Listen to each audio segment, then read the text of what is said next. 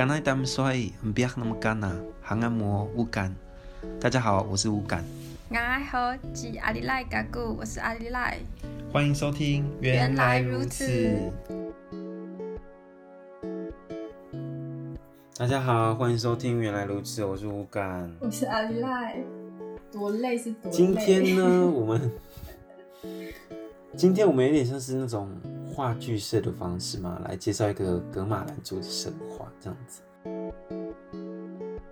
格马兰其实是宜兰的古地嘛，古地名啦，就是就取自那个噶玛兰族的自称嘛，就是噶玛兰嘛，这样子。然后其实噶玛兰族是呃台湾的平埔族的其中一支这样子，其中一个支族这样子。那它其实，在汉人还没有进入到南洋平原以前，呃，主要的居居民嘛，那因为后面，呃，吴沙开垦南洋平原之后，然后带领了大量汉人进入南洋平原，因为也受那个居居住地也受到影响，所以他们就迁到花莲啊、台东。那其实他们在，呃，二零零二年十二月二十五号的证证明成为台湾的第十一组这样子。那其实。现今居住在那种花东地区的噶玛兰的原住民，其实他们的证明意识相当强烈，是因为他们知道他们自己就是跟别人不同，他们但他们是依附在阿美族底下，是因为一些历史的关系这样子。好，那其实噶玛兰他们是一个喜很喜欢水的族群，因为他们是他们是喜欢靠着水而居嘛，然后其实他们呃都是那种靠近水的那种小小的聚落这样子。那其实噶玛兰他们是一个母系社会。然后女性就是负责耕种啊，男性就是负责打猎啊、捕鱼这样子。噶玛兰他们是一个呃没有阶级的社会，那家中也不会有什么仆人啊什么的。那同同呃一个部落的领导人是大家推选出来的这样子。那部落的工作事务也是大家分工完成。家中就是主要是以那个吧长女为继承为主嘛。那除非除非家里没有女儿，就才会有大儿子继承这样子。好，那这边有请我们的阿里赖。阿里拉，介绍故事。好，反正这个神话故事呢，就是嘎巴兰的部落有一个农夫，然后就是他正常就是照搬去工作，然后在路途中就捡到一个冬瓜的种子，然后他就看这个种子怎么那么脆，然后反正他就把它。带回家，很用心的给他照顾，然后越长越大之后，他就觉得说，这颗冬瓜怎么跟以前种出来的冬瓜都不一样，就特别的绿又脆，然后又大，然后又透透水水的那种。哇，多水！水妹妹哦，然后结果，结果就是它成长的速度非常之快，就原本。他捡来的那个小种子，对，过几天之后就变成一个大冬瓜了。然后这个农夫因为是农夫嘛，刚种出来的东西就是要赶快把它吃掉，不然到时候可能会有浪费的。反正就种出来不吃白不吃嘛。然后后来这一天他就准备将这个农，农夫他就准备将这个冬瓜把它打开来，然后要分给就是部落的各个亲朋好友一起享用这颗。水美眉，结果他刀要准备给它切下去的时候，他就听到就是怎么有那个小婴儿在哇哇哭的声音，然后结果他就看到那个冬瓜就蹦出一只小脚脚，这个 moment 后，这个冬瓜裂成两半，结果就发现里面居然有一个就是好嫩好嫩的小 baby。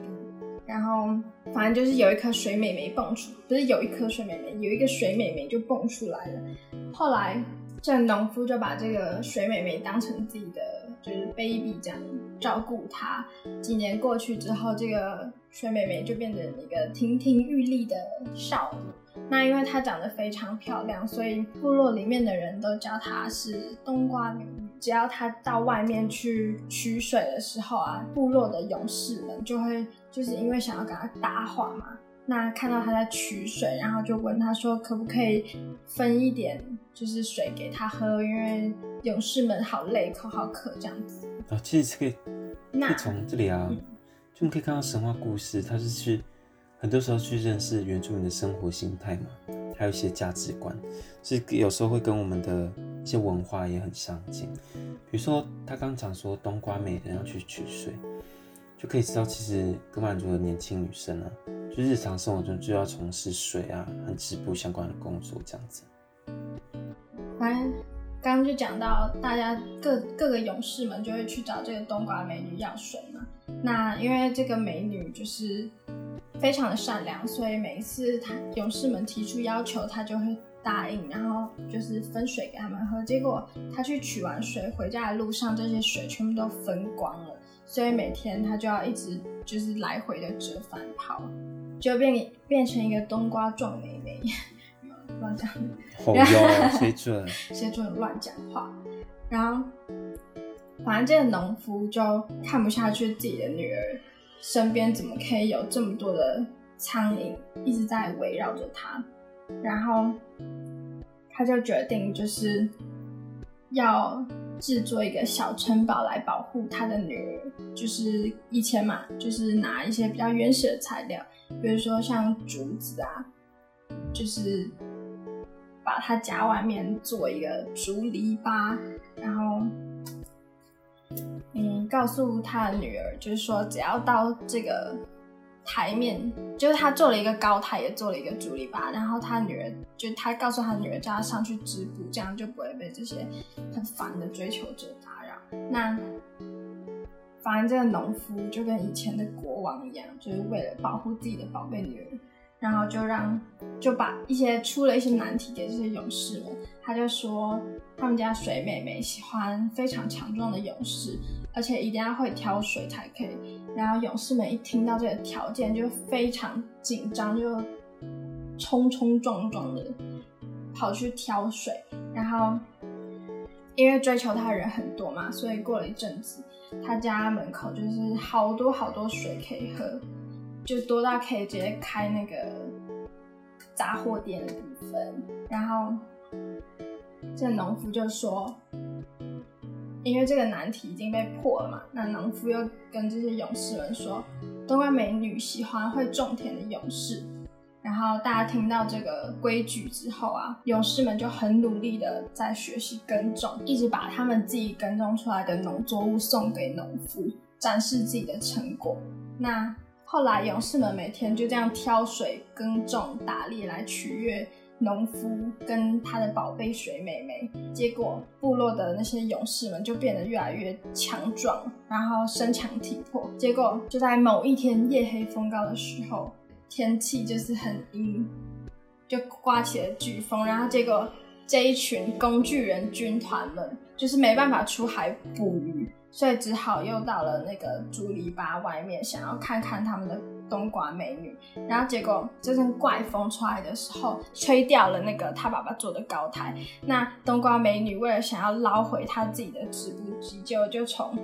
他爸爸做的这个高台下面跌下去。然后他的农夫爸爸回来之后，就发现这个冬瓜美妹已经是叫不起来了，他的宝贝女儿就这样消失了。呀，叫不起来了。好，其实根据这个族里面的说法，就是，嗯，布料对格玛兰族来说是代表整个的生命。啊，小婴儿其实诞生之后，从满月那天穿上的第一件衣服啊，就是成年庆典结婚的服装，一直到死后，就是包裹遗体的那个布料。就是生命中的每一个阶段，都有一块，呃，妈妈他们亲手编织布料。因为其实这个布料在生命占了很重要的地位。对于噶玛兰女性来说，她们就是从小要必须去学，呃，刺绣啊，编织。但相反的，触碰编织相关的物品，对于男生是禁忌，因为传统认为男生就是碰到这些东西啊，就是你会猎不到猎物这样子。所以女生其实她们如果没有也没有要好好织布的话，就要好好保护自己的织布机，因为避免自己的宝物啊被臭男生碰到，哎、欸，也避免男生也避免那个男生乱摸摸，哎、欸，摸到后来都没有猎物，然后大家一起饿死。好了，好了，就是这样子。然后其实呃。我觉得这个神话故事带给我们的东西，就是是很多时候我们的那个什么，我们的那个文化跟我们的呃神话呃神话故事是有连接的。好像举个例子来讲哈，比如说，呃，我讲一下我们的那个文面的历史，文面的神话传说哈。为什么德国会文面？是因为那时候那个什么水灾，然后世界上就只剩下一男一女，那可能那一男一女是姐姐跟弟弟，然后姐姐跟弟弟，因为。姐姐跟他说：“你一定要跟我结婚，我们才会把人类的这个东西传下去。”但弟弟他也不答应，因为他是他姐姐嘛，怎么可能？但好，那姐姐就有时候出主意说：“你某一天到某一个地方，你看那个脸上纹那个纹面的女子，你你你跟那个女子之后，那个女子就是你以后的那个妻子了。”好，他就按照那个约定，然后到了那边，然后看到那个纹纹着纹面的那个女子，然后其实那个纹着纹面的女子是他姐姐这样子。但其实纹面到后面的意义就是很重要，是你有那个责任，还有你有跟那个社会社会义务的地位，去要完成你所性别要做出来的事情，这样子。然后像那个，所以其实弟弟那时候是没有认出来的，因为已经纹面啦，神话故事嘛。哦，哇，好啦，然后这就是大概我们今天讲的东西，这样子。然后其实就是，哎、欸，那其实。这样，好，你先讲，先讲。没有，我只是想要补充说，嘎巴烂的那个织布机，嘎巴烂的织布机其实有两种，它一种是就是我们平常见到的那种，然后另一种就是它是背在身上的那种织布机，而且他们嘎巴烂他们自己织布的那些布料，其实是不是大家一般想象的那种布，是。